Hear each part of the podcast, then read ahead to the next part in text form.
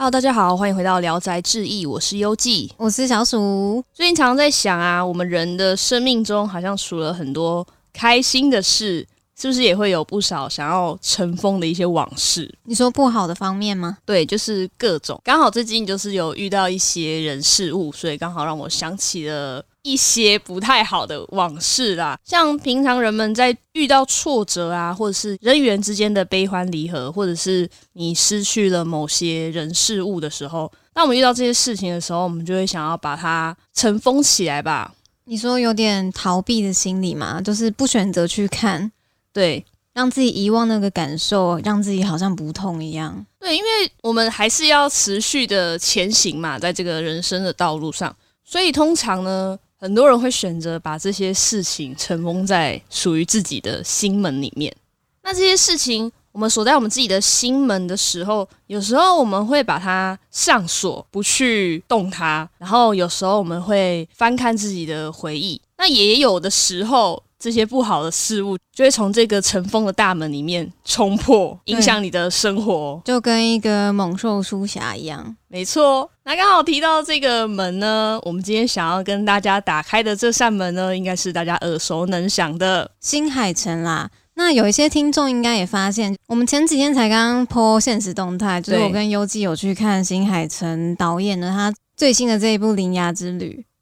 那看完这部电影的我跟优纪呢，就是我们心里面也产生了一些想法啦，想说就是趁个热来跟大家分享一下我们热腾腾的观后感喽。难得就是还蛮喜欢陈哥的电影，我自己哦，你说难得哦，那前几部你就还好是不是？前几部也是看的蛮开心的，但这一部我觉得是有所突破的哦。你说对你来说是特别有跟之前产生区隔的感觉，没错。那我们后续也就再跟大家聊聊，为什么我们觉得这一部是在新海诚作品里面，我们觉得比较出众的，对，比较独树一格的作品。那我们现在简单介绍一下这个故事的背景啦。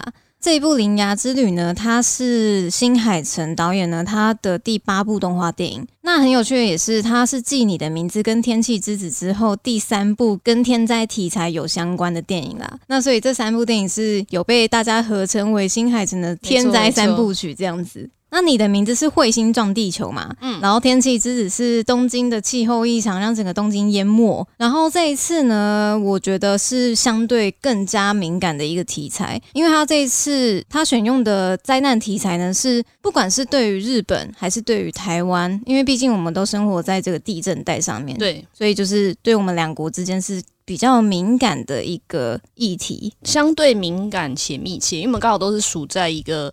板块推移比较频繁的地区啦。对啊，你看，像如果有的老外就是来台湾生活的话，就会被吓得半死。对，就发现哎，怎么了？怎么了？对对，稍微就是震度二，然后就啊，现在怎样？然后台湾人一样老神在在吃自助餐，还在吃拉面。对啊，虽然日本呢这一部《铃芽之旅》是去年十一月就上映，那台湾的话是到今年三月二号才上，然后又正值那个土耳其地震的事情，所以让整个地震的话题又更。掀起一个讨论度啦。那为什么这一次新海诚会选地震来作为这次电影的主题呢？其实它算是一个有纪念意义的电影吧。因为在十二年前的时候发生三一东日本大地震嘛。那这部片呢，其实有点像是新海诚他特别制作来悼念这些人事物。它是一个很有这种象征意义的作品吧。对，但起初他的创作灵感是因为他因为工作的关系，就是有来往日本的各地，他就有发现说，日本在这几年人口减少，然后绿地增加，就变得比较荒芜吧。然后还有疫情期间呢，相对为闹区的心数变得很激进，有点像是末世感吧。我觉得有点像前阵子的西门町。对你说，就是五月的时候，对不对？那个大爆发的时候，就还蛮多摄影师或创作者，就是有拍下西门的街头那种荒无人烟的那种感觉。对对对，而且我也想到以前有一款游戏叫做《东京丛林》（Tokyo Jungle），不知道你知不知道？它这个游戏它也是在讲说，就是东京经过一个大灾难之后，就是已经没有人了，所以玩家在里面是扮演成。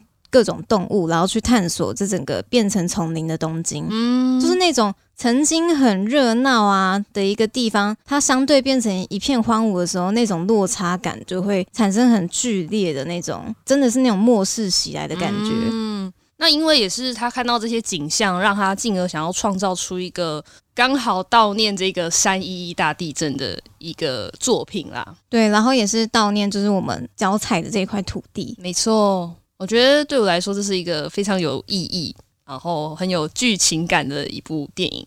对，而且我觉得，我认为可能比起海外的，我说欧美啊，欧美地区的观众，我觉得可能台日两边的观后感，就是心灵的这个涟漪会起伏会更大。嗯，当然，同为就是生存在地震带上面的，就是人民嘛。然后其实我们对于地震是非常非常害怕的，因为我觉得地震它相较于其他的天灾啊，更像是躲也躲不掉的感觉。像我们之前提到的，就是《古物突然特辑》有一集是在讲守护它的五十一种方法嘛，啊，那个也是说东京发生直下型地震。那那个漫画作品，它里面就描述了很多地震是如何的将整个社会结构打乱啊，然后那种很可怕天灾人祸的样貌，这些有在那部作品里面讲到。所以我觉得，身为一个我们台日两边共同的记忆跟共同的恐惧，这一部以纪念作来推出的作品，更能抚慰我们的心灵。那来说说这部电影的大纲好了。它呢是发生在日本的九州宫崎县港口附近。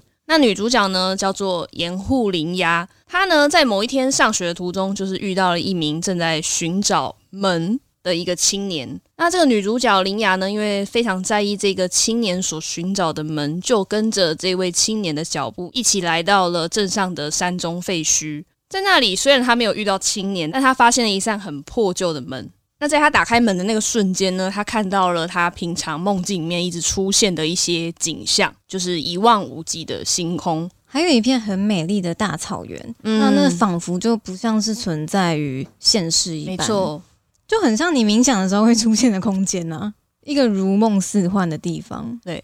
那在他打开这扇门的同时呢，他还发现了一个很像猫形的石像，对，就插在他的脚边。那因为他没办法，就是走进这扇门的内部，所以呢，他就是一直想要尝试的进入这个很像梦境般的世界。那又刚好看到这一个石像，所以他就是随手把它抓了起来。结果没想到，这个石像变化成是一个猫的样子逃走了。对，他就突然幻化成一只猫。那林雅本人也是被眼前的跟梦一般的景象就是吓到，想说天哪，这到底是什么鬼？然后他突然感到害怕，就先逃开那个地方了，就回到了他正常生活啦，先回到学校去上课了。那他在回到学校的期间呢，就是经历了一场地震。此时他开始与众不同了，因为他可以看到窗外有一个特别的景象，那就是只有他可以看到天空中盘旋的一个巨大红色类似虫的东西，像一个巨兽。那怎么看都是不祥的征兆啦。他发现那个位置就在他刚刚造访的有那扇门的山中废墟里面。所以他又在急急忙忙的，就是跑回去那个地方，想要一探究竟。那回到了那个山中废墟之后啊，他便发现了稍早遇到的那一名寻找门的青年，就是那个很像霍尔的大帅哥。刚刚好像没有琢磨太多他的外表，但是不得不说啦，反正我自己觉得应该是新海诚近期男主角里面长得最俊美的一个。我觉得是所有。对对对对对，真的还蛮帅的。对。那回到门那一方面。那个像是蚯蚓一般的巨兽呢，就从那个他刚刚可以看到一望无际的星空的门里面冲出。对，然后那个青年就用他吃奶的力气，不断的想要镇压住那个怪物。那虽然目睹眼前这一切的林雅感觉到很害怕，但他还是跟这个青年一起合力把怪兽就是逼退到门后面，把门锁上了。那在锁上这个门之前呢，就是他这个神秘的青年，他是有念一整串咒语，然后再用胸前的钥匙把这扇门关上。那看到这个神奇景象的灵牙呢，后来才知道说，这名青年他的名字叫做宗相草太。那他们家呢，世世代代呢，都是一个叫做关门师的职业。这个关门师呢，我们就稍微来讲解一下。那关门师这个职业的职责呢，其实就是要将日本各地敞开的后门把它关上。因为这个敞开的后门呢，像今天一样，蚯蚓会从这个后门冲出来。那如果不将这个门关上的话，蚯蚓就会导致日本各地发生地震。所以草太呢，他才会一直四处旅行，去寻找敞开的后门，就为了避免日本发生地震这样的灾难。那说到镇住日本后门的关门师以外呢，还有一个很重要的一个角色，就是其实平时镇住这个后门不让它被开启的是一个名为药石的封印石吗？也可以说是神明啦。对，它是神明化身的一个石头。对那总共就是有两颗，一个在东日本，一个在西日本。那就是因为有这两颗石头，才可以一个镇住头，一个镇住尾，让蚯蚓就是被关在这个门里面，不一直破门而出。那但是很可怕的一件事情发生了，本来应该存在西日本的钥匙，因为不明的原因被拔起来了，所以导致蚯蚓它越来越难以镇压住。于是铃芽跟草太呢，他们就为了要去解决这个钥匙消失的问题，为了守护日本的安全而一同展开的这个旅行。没错，铃芽之旅展开啦。没错，从这边就开始标题回收。虽然《铃芽之旅》是台湾翻的片名啦，但我其实我觉得翻的蛮好的，嗯，因为它就是还蛮扣整个电影的核心主题。那以下呢，作为一个断点，我们接下来的部分呢，想要剧透讨论一些剧情了啦。首次的剧透，对，那很欢迎就是看完这部电影的听众呢，可以再继续往下听。那如果是不介意暴雷的听众，也可以继续听下去哦。没错。那刚刚刚好提到是旅行嘛，其实这一次也是新海诚首次以公路旅行的方式去呈现一部电影。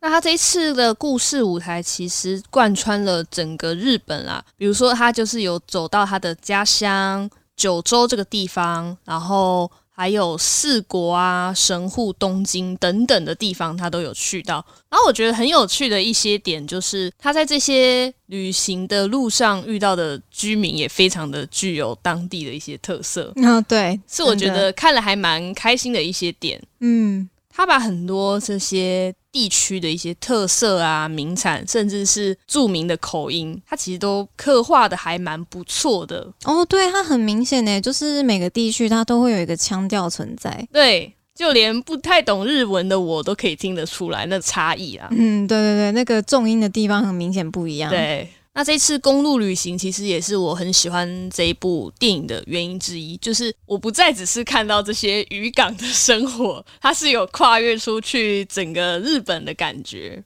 哦，而且那个电影的画面中啊，铃芽他是有频频在确认手机，所以大家可以一直跟着他去确认说他到底是往哪个方向前进。而且他每次确认手机看地图的时候，他都会显示出他距离家有多远，嗯所以大家可以一直很随着时间轴去感受他到底离家多远了，离九州多远了这样子。然后啊，在这个旅行的路上，不是会遇到很多的人吗？他们其实真的是非常非常的热情，让我也想到了我们前些日子分享的暖暖东京之旅。嗯，对我来说，这部电影就是让我回想到了我在日本旅游的那些时光啦，就有一种回忆涌上心头的感觉。再加上他在这一个旅途上遇到的人都是非常非常具有温度的，在他们离别的时候，他们都会有一个温暖的拥抱。当下我看的是觉得很窝心啦。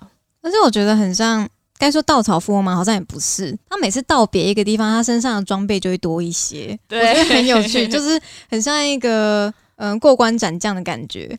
你到一个地方，然后就获得了一个东西，新的装备，对新装备 get 就很像游戏。可是其实我在中间有一度就是开始在想，你那时候展开旅途的时候，明明什么都没有带，你钱到底哪来的？还是这个是 bug？我不知道是吗？可是我比较在意的是他内裤有没有换。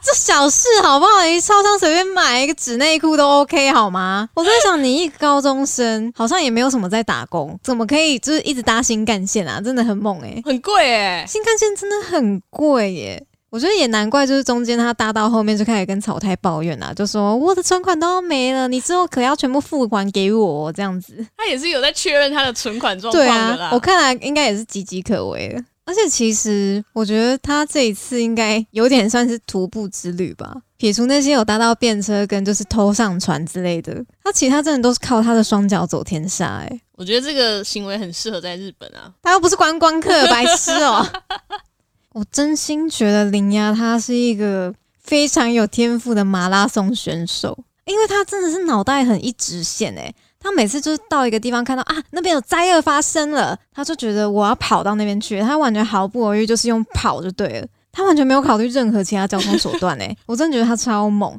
而且每次他看到灾厄发生的时候啊，他都是望远处诶、他都想说啊那边的山有出事了，我要过去。然后就用双腿跑。对啊，真的觉得超猛，然后都大家看不下去，就是林雅，我载你吧，就只有他一个人觉得不奇怪诶，我真的觉得林雅超猛的，这是一个 bug 吧？套查克拉吧，那另外，除了公路旅行之外，优记我最喜欢的是新海诚这次带给我的一个画风还有画面的一个冲击吧。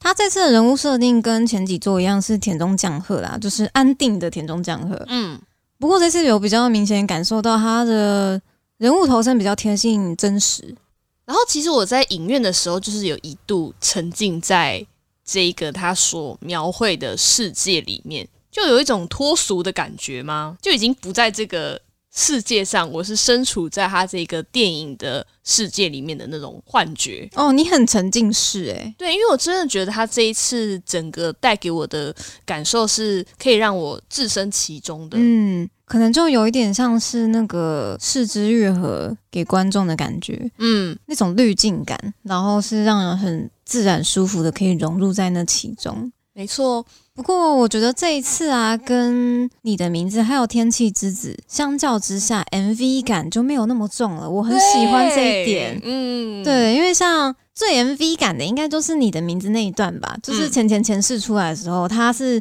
就是只有歌嘛，然后那个画面一直跑这样子，害我一直想要那首歌。真真 真。然后这一次的话，就比较没有这种主题曲下，然后画面跑，它真的是更着重于角色他心路历程的刻画，跟着重在剧情方面。所以虽然很多人说这一次的画面没有像之前几部那么出彩，但是我个人是觉得，哦，这样子的比例是对我来说很舒服的。嗯，对这种剧情跟画面的比重，我倒是也是这么认为的。嗯，那这一次他的整个故事其实也是有致敬一个动画，那他致敬的这一部动画呢，就是吉卜力的《魔女宅急便》。作为一个灵感发想吧，嗯，没错而且。加上那个新海诚本人又是猫奴，呃，对，所以他才在这一部里面加入猫猫猫猫猫。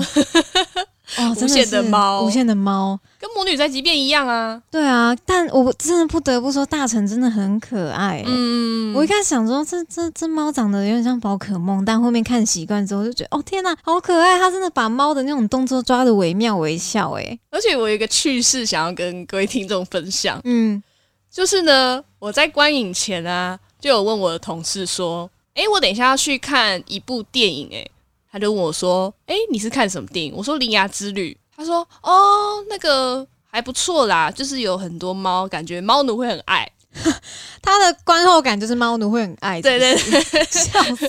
然后他还有跟我分享说，他的就是女朋友看完之后，就是因为那个猫猫而感动落泪，就他的点是在于这边啦，我觉得很有趣。你知道他们哭点都在猫身上跟其他剧情毫无关系，我爱猫这样子。哦，对啦，可是我自己看到那个就是大臣啊，他在跟林芽说那段话的时候，我自己也是有点鼻酸，哦，真的吗？因为就很可爱啊。虽然前面呢，我一直觉得大臣根本就是猫版 Q 贝，长得可爱又怎么样？因为我觉得原谅你。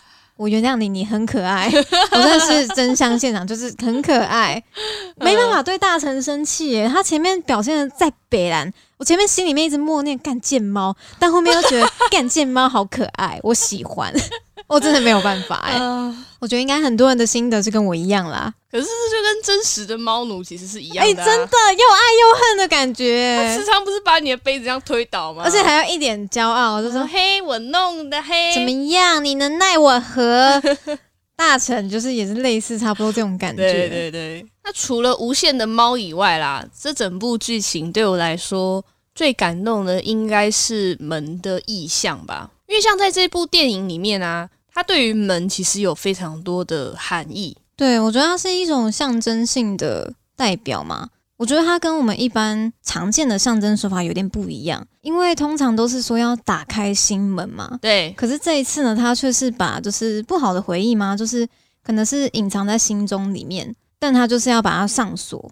对，我觉得这一点很好的原因是，你说你要打开心门，那有时候我们就会让这些事情就是有点 let it go 的感觉。但其实我觉得这部作品让我觉得很动容的原因是，他们是把这一些回忆收藏在自己心中的感觉。嗯，对就像我们前面说的，我们人不是会在呃生活的时候会发生很多好的或不好的事情，那这都是你成长的一大动力跟原因吧。你也是因为有这些事情的发生，而让你有更好的成长。我觉得你刚刚讲的意向其实很棒诶，锁门上锁这个动作啊，你可以把它视为第一个是逃避，所以把它锁起来。对，但是我觉得这一部电影里面呢，它上锁这个动作更像是为了珍藏这一切。对，没错，我觉得这是一个很美的意象。对，就很像是你在把你一个很珍惜的宝藏盒收起来，然后放在心里面，你的心情已经好好的放下了，那这个回忆它也不曾消逝。那刚好扣到就是这一次的主题三一一地震嘛，在这部电影里面，其实有非常非常多的一些景象是来自于人们的记忆。就像他们每次呢，在面对蚯蚓要把这个蚯蚓镇住的时候呢，他们会先念一段咒语嘛。在念咒语的时候呢，林芽的脑中就会浮现很多很多土地的记忆，跟人们在这块土地上生活的样貌。我觉得这个就是新海诚在呈现一个纪念跟悼念的手法。然后他再将这个地方上锁，就很像是把刚刚那些回忆都收到那个盒子里面的感觉。他在咒语里面其实有一段话是“我要把这一切都归还给你”嘛。奉还于神明，对，这很像是我要把所有的记忆奉还在这个土地上，我要让你这个土地知道我们在这一块土地上面发生的所有事情跟事件。像是在地震发生前啊，人们不是都会正常的生活吗？然后就是出门回家啊，嗯，然后你就会打开这扇门，然后说：“哦，我要出门喽。”然后いってきます。对，然后就是有嗯爸爸妈妈啊，或者是对各式各样的人对啊离开这扇门。那最后呢，我觉得很感动的地方是，最后这扇门又被打开，然后跟你们说：“哦，我回来了。”然后也像是我回到这一片土地的那种感觉吧。这是我觉得门对我来说，在这一部电影里面的第二个意象。对，就是归根。我觉得电影里面有一个安排，就是蛮巧妙的啦。就是说， 一个误闯尝试的人，他只能透过同一扇门再回到尝试。那林雅小时候误闯尝试的那扇门呢，就是在他的家乡，所以为了要回到那扇门，才有了这一段就是公路旅行嘛。就是最终他的目的地是回到他的老家去。我觉得这个安排就是为了要让他回到这个土地的记忆，然后去看到虽然。他的家早就已经空荡荡了，但记忆还留存在这一块土地上面。那他那个尘封的回忆呢？他也需要去面对它，去再好好的审视一下自己那没有放下的东西是什么。嗯，我觉得电影在这边作为一个旅行的最终站，是一个很棒的收尾。很巧妙的安排啊。对，然后其实我在这边呢，也是有一个想法啦，就是电影看到这边，还是觉得其实冥冥之中呢，命运就已经都安排好了一切。那生与死也是如此。虽然在故事里面，草太跟铃芽他们都是用一种很坦然的心态去接受他们自己的命运，像是草太他变成药石的时候，其实他没有太多的反抗，他反而是早就已经知道自己的命运，并且接受它。那他们都是想要挑起重担去独自面对那个危机，但是在最后关头呢，他们却还是没有办法去压抑自己想要活下去的真正的心声。虽然我觉得命运是安排好的，但是想要活下去的这个意志呢，会让整个宇宙去铺成相应的道路。就像在最后啊，就是大小羚羊他们相遇的那个场景，缺了一角的椅子交到小羚羊手上的时候呢，我觉得。我更加浮现命运论的这个想法，嗯，对，因为我觉得这个旅程呢，就是羚羊他注定会踏上的疗伤之旅。因为其实椅子在这边是一个悖论，你知道吗？对因为他那个椅子早就已经不见了它，消失了。对，然后消失之后，大羚羊把椅子交到小羚羊手上的场景是在尝试里面。对，之前草太的爷爷就有提到说，尝试是一个没有时间的地方，嗯，它会让所有时间都存在在那个空间里面，对空间里面，所以那边可以同时存在大羚牙跟小羚牙。那电影一开始你还记得吗？就是林芽她已经看到有一个陌生的女子就走上她嘛，那她神似妈妈，就是大家观众都以为那个是母亲，但其实那个是长大后的林芽亲手将椅子交给他，所以我觉得这一整个故事从一开始就已经安排好所有的一切，算是很多彩蛋跟伏笔啦。对，所以我觉得就是命运论这三个字，就是让我整个浮现到脑海上。那我觉得不止这个旅程是林芽注定会踏上的，那这也是新海诚就是献给赈灾受难者的很温柔的一个鼓舞。在林芽他旅行的行进路线呢，他经过了很多个曾经在三一大地震里面重创的县市。那但是在电影中展现出来，你有觉得他们曾经受到重创吗？嗯，没有。对我觉得他在电影里面就是演出来的感觉都是一个重生过后，然后很充满活力啊，那些人们跟土地都已经一扫过去的阴霾了。我觉得这个也是用就是新海诚他的方式去提醒所有的观影者跟罹难者，就是即使这个过程很漫长，但是大家等待的明天就仍然会到来。我觉得也呼应到说，就是大林牙最后跟小林牙讲的那一句。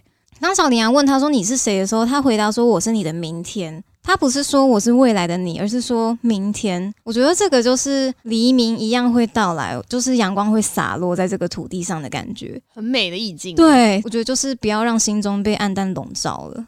然后有一个部分，我也想到说，林芽他在前段他们已经跟草太开始旅行的时候啊，他们会遇到一些危机嘛。但呢，当时在遇到危机的时候，林芽总是说：“反正活着只是运气好。”然后草太问他：“难道你不怕死吗？”的时候，他也回说：“我不怕。”就是这些等等的台词，其实大家都可以知道，说林芽在电影的前期啊，他对生死是有一种很淡然的态度。我觉得他好像对生死很超脱的感觉。嗯，真的。对对，他好像真的是一副死了就算了，这都是命的那种感觉。我觉得蛮消极的。还是你觉得他是勇气？我觉得是勇气哦，我也觉得就是一部分是因为他很有勇气，嗯，但是我觉得好像就显得没有那么的积极，就真的很超脱。那到了电影尾声呢，他就是拼死拼活，终于找到了草太那边，要把草太解救的时候呢，他听见草太的心声，很想活下去的心声。我觉得林芽这个时候好像他心中有一个防线被打破的感觉，他就是哭着回应他说，他也想要活下去。我觉得前后期这样的对比啊，其实并不是林芽他没有原则，而是他加入一个很重要的概念，就是他真正认识到人生在世啊，随着重要的人事物走到自己的生命里面，人本来就会产生很多的留恋跟执着，对活着这件事情。然后再呼应到最后，草太在封印蚯蚓的时候，他对神明呐喊嘛，就是一句很重要的台词，他说：“我知道生命很短暂，我知道死亡随时会来临。”即使如此，在一年，在一天，就算只是在一个小时，我们都想要活下去。这有点像是赈灾后的人们所看到的一个生命的景象吧？我觉得也是另外一种寓意啦。就像刚刚提到的命运论啦，我觉得也许每个人他拥有的时间都是各自注定好的。我相信我也有，我也不知道我的终点在哪。对，我不知道我的终点在哪，大家都不知道。也许这些真的都注定好了。但是在这个有限的时间里面呢，我觉得去珍惜自己拥有的现在，就是此时此刻跟身边所有真爱的人事物，请大家去用力的活着。我觉得这个应该就是新海诚他很强烈想要传达给观众的一个精神呐喊。嗯，尤其是那一段台词，就是草太他在喊出来的时候，我真的觉得很感动。那说到草太这个角色啊，前面不是有说到他是关门师吗？对。但对我来说，关门师我觉得真的很像是现今社会有的，当一个灾害来临的时候，站在第一前线守护我们的医护人员、消防员等等的救难兄弟们嘛。没错，嗯，所以草太对于生命其实是非常有留恋的，就像我们的英雄们一样。对，但是他的责任心大于他的留恋。对，我觉得他就是一个很普世的那种英雄。的感觉，对他们也只是一个凡人，所以当他在喊出他生命中的那些呐喊，比如说他想要活下去，他也有真爱的家人，想要把握住这个活下去的时光，其实也是来自于这些英雄们他们内心真正的心声啦。哦，真的，而且大家也可以知道说他的责任感到底有多大，就算他在电影的尾声就是危机解除了，他在。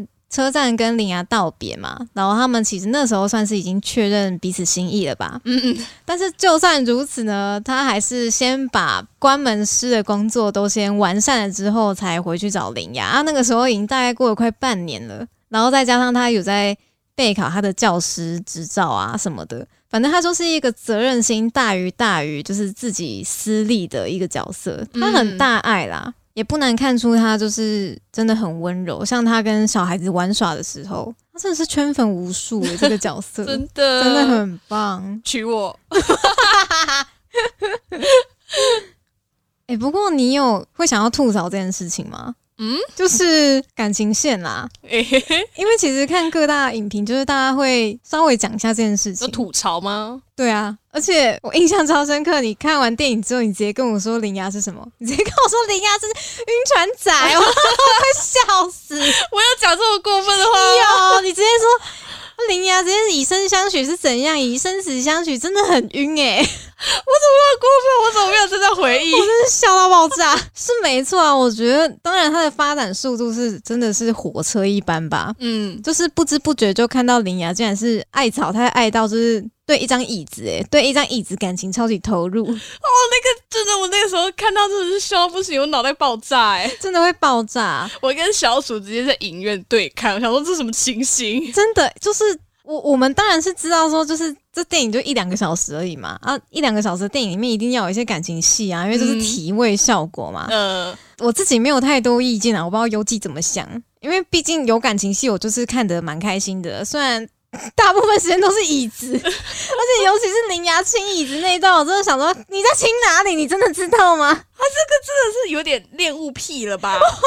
超可怕的！再坐下去，然后草他还说：“你怎么直接坐上来了哎、我真的觉得玩法很多哎、我就是天哪哦，我真的是那个时候刷新了我跟我三观优记两个人在下面就是抖到不行、欸，瞳孔大地震了，全身都在抖。我我那个瞳孔地震程度真的堪比哦，三一一，真的哎，我真的要爆炸！而且林芽真的知道他在亲哪里吗？嗯，就是以下开放讨论啦，就是到底是草太先生在哪里呢？到底亲到哪里呢？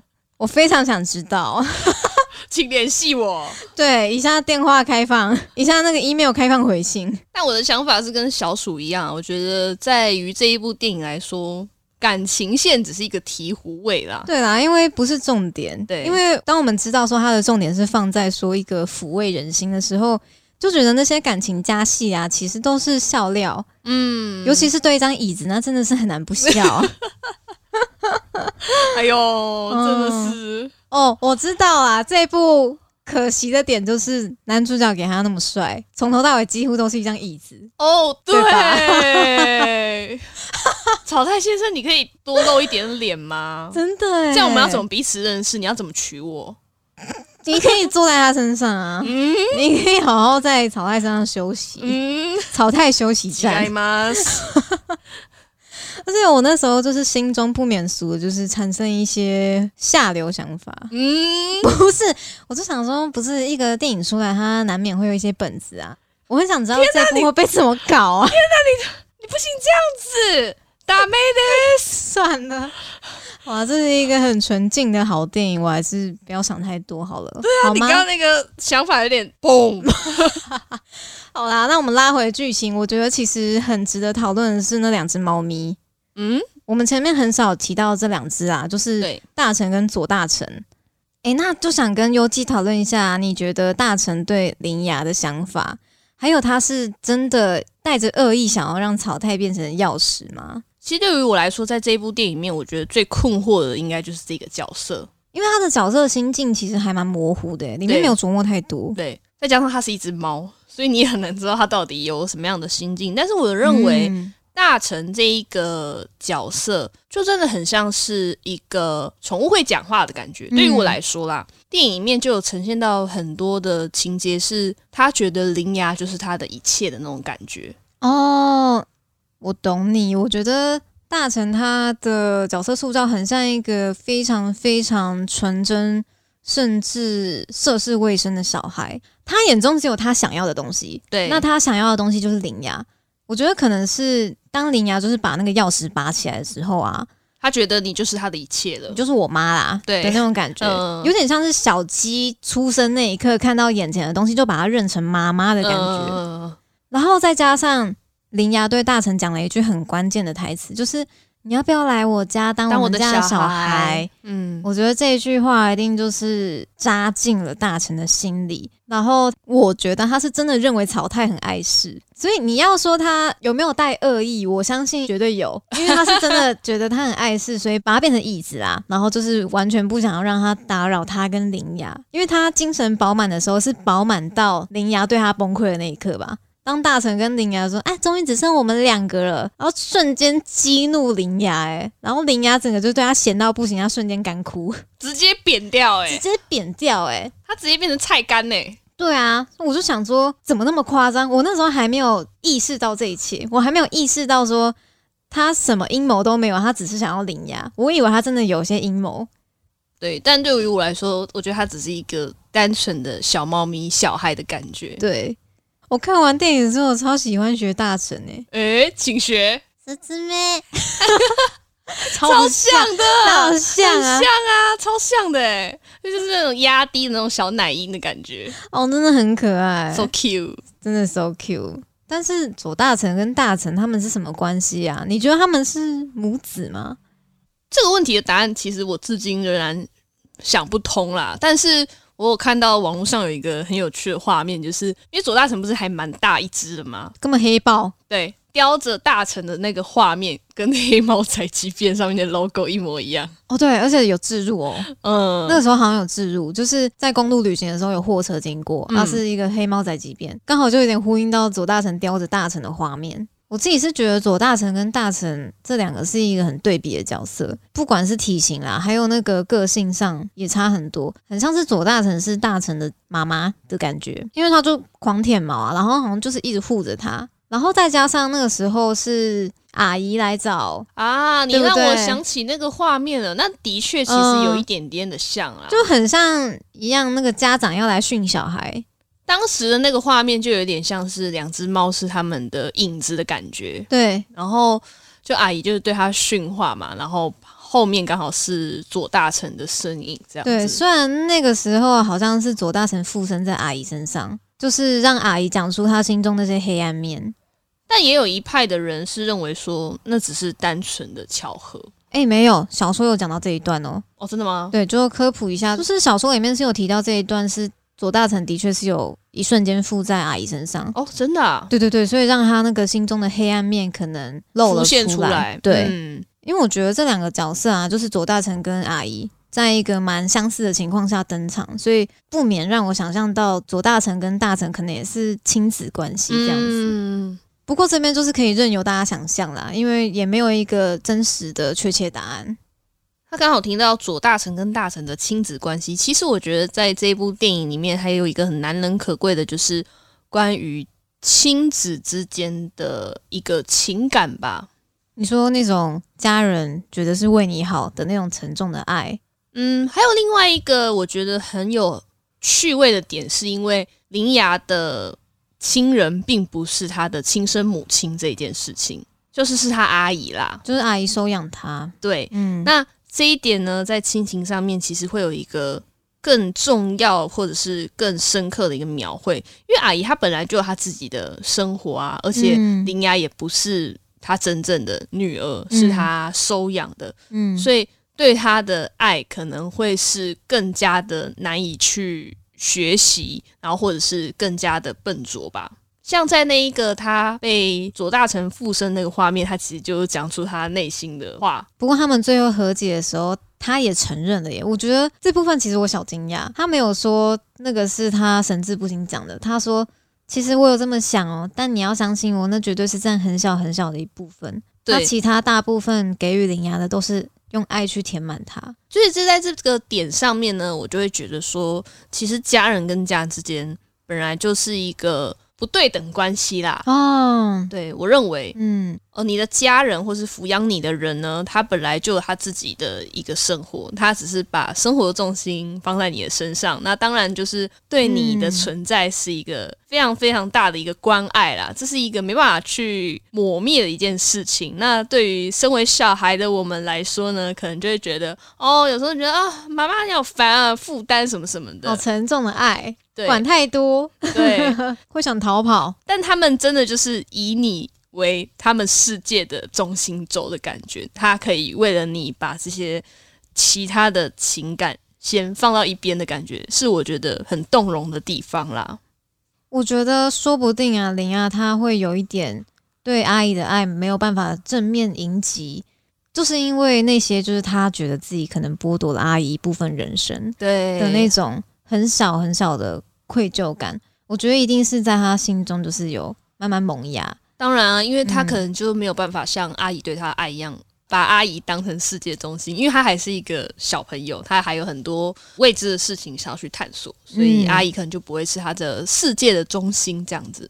最后两人在就是脚踏车上面和解那段是蛮感动的。对对，但就是有一点点的仓促，但我觉得对电影的节奏来说，这样其实也是蛮刚好的。其实我觉得整段这个关于亲子的描述是强而有力的啦，而且是非常的恰到好处。我认为，对，因为我觉得就算它的篇幅没有到占比很大，但是它你要去将那个情感向下刨根是完全很 OK，嗯因为它像是给你一个当头棒喝吧，像这样有很多形式的亲情，但最重要的是彼此知道心中是爱着彼此的，我觉得这样就是很好的一件事情。嗯，真的，哦，那最后也想要提到说，大臣是把草太变成椅子嘛？嗯，就是刚刚我们讲到恋物，诶、哎、诶、你呢？嗯，没事，反正就变成椅子嘛。有想过为什么要是椅子吗？我觉得这好像也是一个安排啦。对，我觉得是，第一个是椅子是那个妈妈的遗物嘛，然后再加上为什么缺一只脚？我觉得他故意让那把椅子就是少了一只脚，就是蛮象征性的啦。他就是残缺不全啊，因为嗯少了妈妈吧，这个家里面就是他的家庭是缺了一部分，然后但是他还是站得很稳固。当那个椅子在就是站立的时候，其实他并不会有很明显的偏斜啊，除了草太就是睡相很夸张的时候，然后再加上草太变成椅子之后啊，这件事情又变得更加的强烈了，因为他跑得飞快，然后那个椅子看起来还是非常的稳固，也像就是草太有一句台词嘛，就是他在狂奔的时候说啊，我慢慢越来越习惯这个身体了，间接代表说，就算不是完美的，但是带着自己最珍贵的回忆，还是可以很勇往直前吧。所以椅子在这个作品里面可以说是象征着灵牙，也可以象征着母亲吧。也可以象征所有就是不完美的个体吧。然后最后我也觉得有一个地方很好玩啊，虽然就日文里面没有像这样子的谐音，可是大家有发现那个钥匙吗？就是镇住蚯蚓的那个钥匙，嗯，跟 key 的那个钥匙很像诶、呃，对啊，就是在中文里面他们的发音超像的。我觉得这也是一个对于华语圈的一个小彩蛋。呃，对，然后就诞生一个很有趣的谐音。请说。草太你钥匙掉了，草太你钥匙掉了，草太你要死掉了，这些全部都是合逻辑的，难道这是巧合吗？这是安排。不，我不这么认为。呃哦，真的要被笑死哎、这部分是挺有趣的。那跟大家聊了这么多暴雷的内容啦，那本作的《铃芽之旅》呢，就是一部集结了很多的内容，从三一地震啊、公路旅行，还有家人之间的爱，还有无限的猫猫猫猫猫猫猫猫猫。猫乘以无限，总之，这一部作品是新海诚所有创作的作品之中，游记我自己是最喜欢的一部。哦，你的 number one 哦，对，真的是有所突破啦。我认为在剧情的安排上面也是我觉得最棒的。我觉得是商业比重跟以往不同啦，就他这次拉了比较多的个人的想法，就是情感的表现进去，不再那么执着在画面的上面。啊。但对于我来说啦，他这次在画面的呈现啊，还有剧情的内容，还有他们所有角色情感的描绘，是我最想要推荐给大家的原因之一哦。那当然，像刚刚不是有一些奇怪的一些小小的笑料啊，草太你要死掉啦，还有其实，在电影之中有非常非常多的有趣的一些画面啦。哦，还有那个啦，我太喜欢他的妈姐了，那个秦泽啊，我真的要被他笑死。哎、他其实这个角色也有很多的小彩蛋啊，就是他放的歌单也是很有趣的。哦，对对对对对对，他真的很爱那种八九零对八九零年代的。嗯 总之，我跟鼠呢，直接在这个电影里面多次的大笑，真的是大爆笑欸！我就想说，我们会不会给人家带来困扰？但是真的是开始发抖，没有办法，我真的是快笑死。但说了这么多，《铃芽之旅》这一部，我还是非常推荐大家可以到大荧幕面前去走一遭。没有错，我真的觉得这一部是很适合在电影院看。嗯，真的，然后我个人就是特别喜欢的一段啊，就是他跟千果在床上聊天的时候那一段，嗯，他那个肢体表现实在是流畅到一个我快下烂。啊，对对对对对，你还记得那一段吗？嗯，就是那个时候不知道为什么。他的所有身体动作都异常的流畅，然后又不会有那种三 D 感哦。那段的作画我真的看的好喜欢，死没死没死，香死，战死。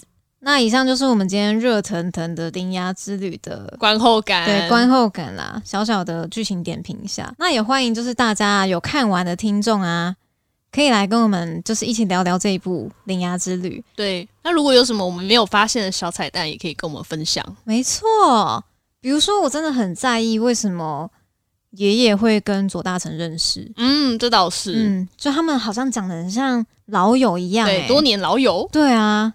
好了，那今天的节目就差不多到这边啦。很感谢听到这边的听众朋友。那如果喜欢我们节目的话，可以到各大的平台追踪跟订阅我们哦。那有想看我们的宅日常的话呢，欢迎到 IG 上面搜寻“聊宅志异”或是 LZZY 底线 Radio 就可以找到我们喽。我是优记，我是小鼠，那我们下个礼拜空中见喽，拜拜拜拜